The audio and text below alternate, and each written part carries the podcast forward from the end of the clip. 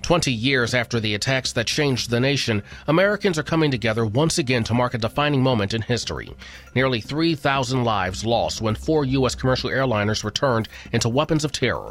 On this landmark 9 11 anniversary, President Joe Biden will join former Presidents Barack Obama, George W. Bush, and local leaders to commemorate the attack on the World Trade Center. No matter how much time has passed, these commemorations bring everything painfully back.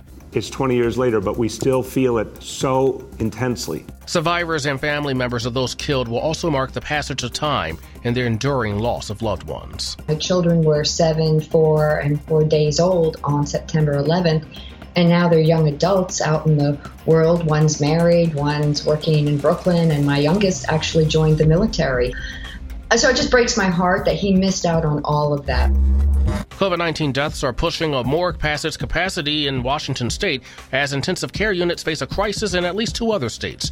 The morgue in Cowlitz County, Washington, has reached the point where extra storage for bodies and a mobile morgue have been called in. We're just putting uh, individuals on, on our recovery gurneys that sort of thing, and moving them into the cold cold storage. In West Virginia, the number of COVID 19 patients in intensive care units has reached a pandemic high, with more people needing mechanical ventilators. And in Alabama, they've pushed past the capacity of ICU beds the state's health system can handle by about 60 patients.